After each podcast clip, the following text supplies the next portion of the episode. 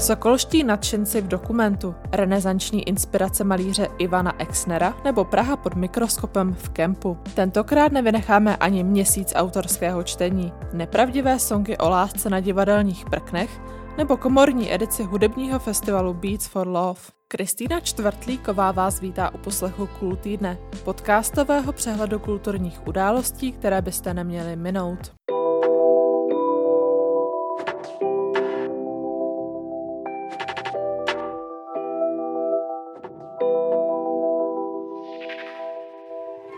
Raz, dva, dva, dva, tři, dva, čtyři, dva, pět, dva. Dobrý. Ve zdravém těle zdravý duch, nebo buďte věrní sobě, pravdě a spravedlnosti. Možná jste poznali některá z hesel sokolského hnutí s téměř 160 letou tradicí. Cvičenci se dodnes jednou za šest let scházejí v Praze na Všesokolském sletu, kdy se snaží z nedokonalých lidí vytvořit dokonalý celek. Poslední velkolepou událost z července 2018 zachytila v dokumentu Na značky slovenská režisérka Mária Pinčíková. Před třemi lety se shodou okolností ocitla v tělocvičně, kde se stovky lidí připravovaly na masové osmiminutové vystoupení. Mezi účastníky nechyběly děti, ale ani 90-letí seniori. Pokračuje režisérka Mária Pinčíková. Keď ja som o Sokole nevedela, sa priznám takmer nič, lebo ja som vlastne mladšia generácia. Tak ono to bolo zaujímavé, lebo tam vlastne tedy nacvičovala najstaršia generácia Sokol, to znamená, že tam boli 80 90 roční ľudia a tak, tak ma to vlastne fascinovalo, že to robia dobrovoľne a v noci o 9. a vlastne, že 6 rokov sa pripravujú na niečo takýmto spôsobom. Viete čo, tak ono hlavne asi nie je o tom cvičení, ale je to taká komunitná záležitosť, že majú rovnaké hodnoty a vlastne sa stretávajú a to cvičení je také k tomu pridružené. Říká Mária Pinčíková.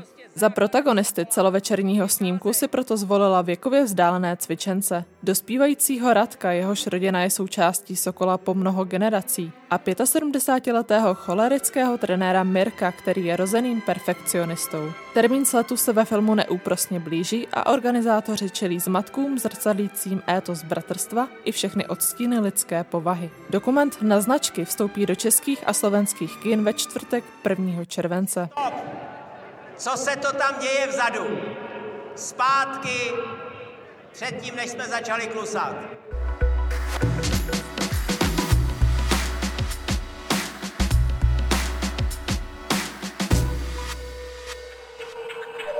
Tento song bych chtěla věnovat vám všem, abychom si společně zavzpomínali na naše platonické lásky. A že jich nebylo málo. Znáte ten pocit, kdy se vám vlezlá písnička chtě nechtě zareje pod kůži a ne a ne ji dostat z hlavy? A nebo co hůř, když si texty songů vztahujete na vlastní život a podvědomě je považujete za předobraz vzorců partnerských vztahů? Zakladatel evoluční teorie Charles Darwin tvrdil, že veškerá hudba je o lásce a sexu. Lidé podle vědeckých studií vytvářejí melodie už více než 40 tisíc let a podle slavného biologa s nimi mají stejný záměr jako ptáci, tedy přilákat libým zvukem příslušníky opačného pohlaví. Výchozí premisu zkoumají tři ženy v představení This is not a love song z repertoáru divadelního souboru Uf ten život. Do jaké míry se necháváme ovlivňovat líbivými singly s vizuálně útočnými videoklipy a jakými nositeli informací a hodnot se potom stáváme? To budou řešit Nataše Bernářová, Kateřina Císařová a Lucia Čižinská pod režijním vedením Sáry Arnstein. Asi můj úplně prvotní impuls byl, když jsem si přečetla takový komiks od eh, švédské autorky Liv Stromquist a ona tam vlastně uh, nějakým způsobem komentuje uh, lásku a milostní vztahy a uh, mluví tam o takových jako stereotypech patriarchální společnosti a v jednom momentu tam ona vlastně zmiňuje milostní písničky a mluví tam o nějakém jako pozadí pozadí toho, jak se v nich zrcadlí toxické vztahy a my to nějakým způsobem potom absorbujeme. Já jsem si pak eh, koupila třeba knížku Love Songs od Teda Joy, eh, kde vlastně je taková uh, historie milostných písní úplně od počátku. A pak následně samozřejmě jsem to téma sdílela týmem a tam teprve začalo vznikat vlastně nějaký podhoubí toho opravdového představení. Reflektujeme mnohem víc ten popový průmysl a to, jak to nějakým způsobem ovlivňuje ten náš uh, život a to, jak když třeba vyrůstáme, tak jak s těma písničkama vlastně jsou spojeny naše emoce a na, naše vztahy a jak uh, je to vlastně takový náš jako přítel nebo kam, kamarád, který nás provází tím životem. Uvádí režisérka Sára Arnstein. Inscenaci uvidí diváci v premiéře v pondělí 28. června v Novém kulturním paláci Vzlet v Pražských Vršovicích. Původní biograf znovu ožívá z péčí divadla Vo 105, barokního orchestru Collegium 1704 a kina pilotů. Oficiálně se otevře až 1. září, ale nahlédnout do něj budete moci třeba 7. a 8. srpna při komentovaných prohlídkách v rámci festivalu Open House Praha.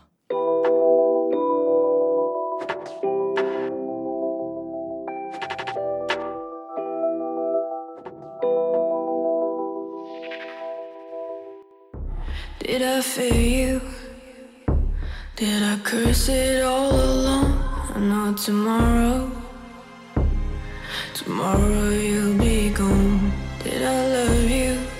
Pět tisíc osob venku a dva tisíce uvnitř. To je aktuálně nejvyšší možná kapacita kulturních akcí v Česku, platná od soboty 26. června, která stále zamezuje konání obřích festivalů, ale přináší možnost uvádět komornější eventy. Fanoušci taneční hudby, kteří posledních 8 let každoročně míří z kraje prázdnin do ostravských dolních Vítkovic, se plného rozsahu Beats for Love dočkají až v roce 2022. Organizátoři se přesto rozhodli uspořádat limitovanou edici. Ta od pátku 2. do neděle 4.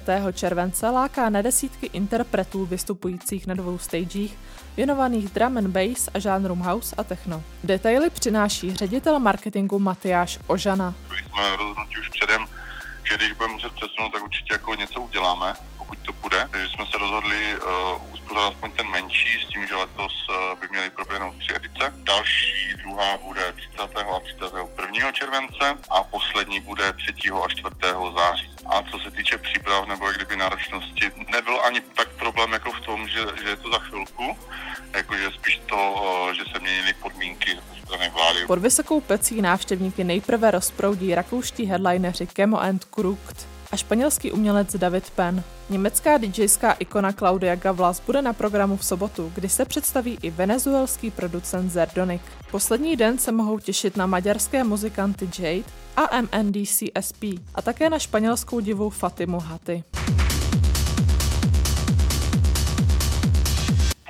Měli ještě jako větší plány, respektive tohle třeba i větší interprety. Bohužel eh, s ohledem na situaci, jak kdyby ohledně covidu v Evropě a různým omezením, eh, co se týče cestování, tak jsme nemohli vůbec eh, zatím šáhnout na interprety z Anglie, případně z Nizozemska a podobně, že jsme se dívali do Španělska, Německa, Rakouska a podobně. Říká Matyáš Ožana. Jednodenní vstupenky zakoupíte v předprodeji v síti Ticketstream.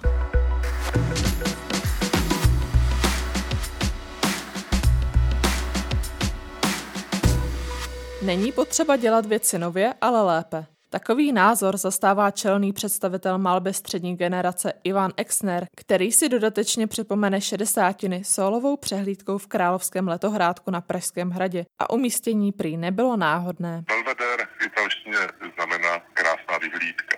A já bych rád, aby to nebyla vyhlídka jenom z Belvederu na Prahu, ale aby ta vyhlídka nebo přehlídka byla krásná neuvěřitelného prostoru, který je znám jako nejkrásnější renesanční stavba na sever od Alp. Prostory Belvedéru z poloviny 16. století se přesně snoubí s nádechem autorových děl, ve kterých se neskrývaně hlásí k odkazu antického a renesančního umění. Historický vzor nekopíruje, ale vměstnává do motivů s vlastními duchovními prožitky. Jednu část inspirace bych hledal vždy a je to tak úplně správně doma, v české krajině, intimních končinách. Potom tu monumentální krajinu, která je realizovaná především potom na plátnech renesančních umělců. Za ní si jezdím eh, do Itálie, především do Toskánska, za Florencii, směrem k moři. Ale myslím, že eh, jedna z důležitých inspirací je uvnitř člověka v duši. Já vnímám eh, svět jako jakýsi koncept stvořitele, jestli jako chceme takto chápat, někdo by mohl říkat Boha, demiurga, který se rozhodl, že bude svět vypadat takto a patrně se dopustil chyby, protože vytvořil nebo stvořil člověka do jisté míry nedokonalého. Mě fascinuje ta chyba a v té chybě vidím prostor, jak při příštím pokusu tento projekt vylepšit. Ta hrana eh, mezi nedokonalostí člověka a krásou všeho míra je přesně ta rovina, eh, která mě nejvíc prozrazuje Ivan Exner. Podle kurátora Michaela Zachaře se v dnešní době téměř adoruje hnus a špína. Výtvarník naopak až posvátně uctívá estetičnost přírody a dávných architektonických stylů. Jeho plátna plná niancí a specifické nálady je tedy prý nutné si labužnicky vychutnávat.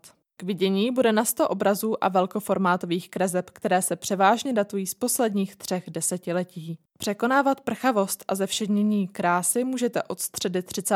června až do 24. října.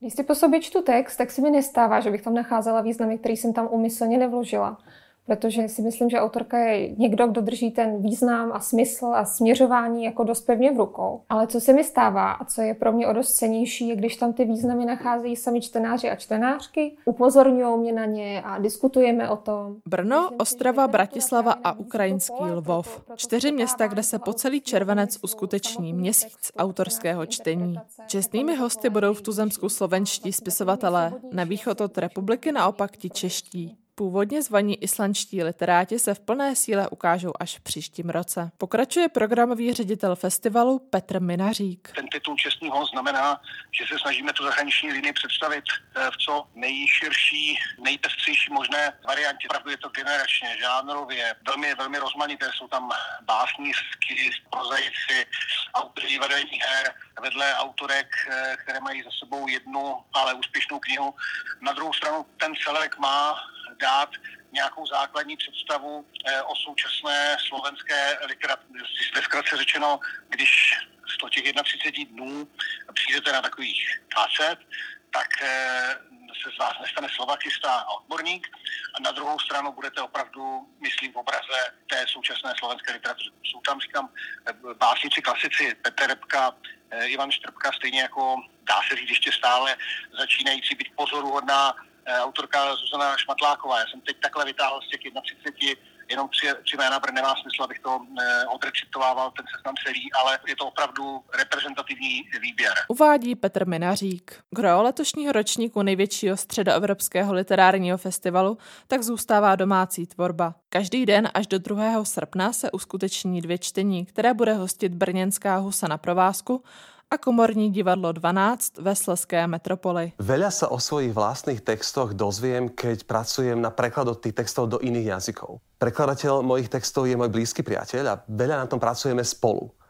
A to musím povedať, že to sú aj veľké objavy, ako on číta moje texty, protože on ich pozná možno najlepšie na svete. A na jaké prozaiky a básníky se můžete těšit? Písničkář Vladimír Merta předvede ukázky z postmoderního popelnicového románu. Hanna Lundiáková zase z jazykově zbyselé experimentální novely Co je ti do toho? Petra Soukupová představí věci, na které nastal čas a Jan Novák přečte úryvky z rozsáhlé biografie Milana Kundery. Chybět nebude ani Bianka Belová s povídkovým souborem tyhle fragmenty, nebo vítěz Magnézie litery v sekci pro prozu Daniel Hradecký se třemi kapitolami. Do nejnovějšího románu Winterbergova poslední cesta, který brzy vyjde česky, možná nechá nahlédnout Jaroslav Rudiš.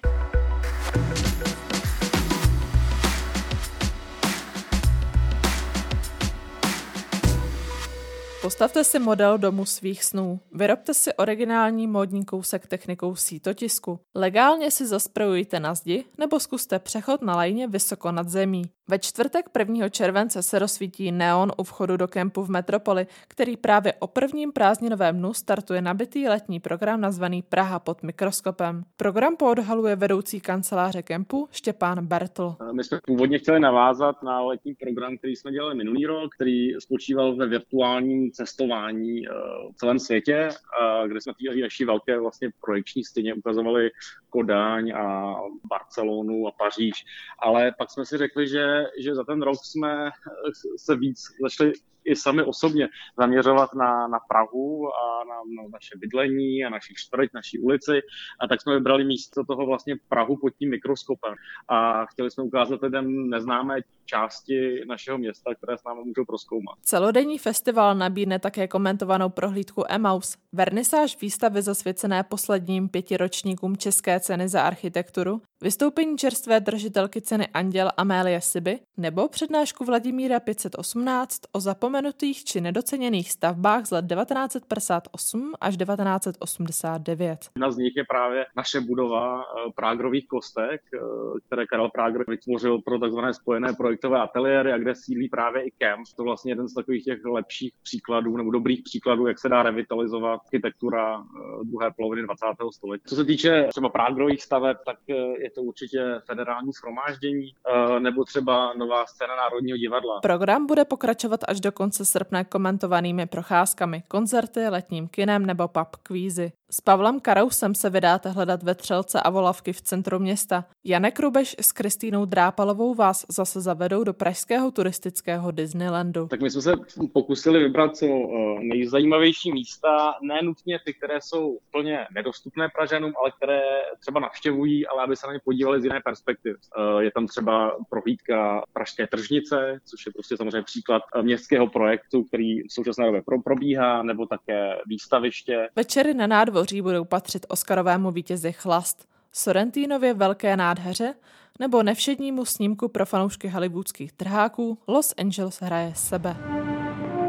This is the city. Los Angeles, California. They make movies here. I live here. My jsme vždycky to letní kino chtěli udělat trochu odlehčené, protože přes rok promítáme spoustu dokumentárních filmů a, a proto jsme si letos vybrali jako téma architektura ve vedlejší roli a vybrali jsme opravdu jakoby hrané filmy, často velice známé, jako je třeba Muž z Ria nebo Velká nádhera, kde vlastně to město buď konkrétní, v případě třeba Velké nádhery nebo, nebo jiných, anebo třeba fiktivní, v případě Blade Runneru ukazuje prostě nějaký jako zajímavý architektonický a urbanistický aspekt. Říká Štěpán Bertl. A to je z nového Cool týdne vše. Od mikrofonu se loučí Kristýna Čtvrtlíková a příští pondělí zase naslyšenou.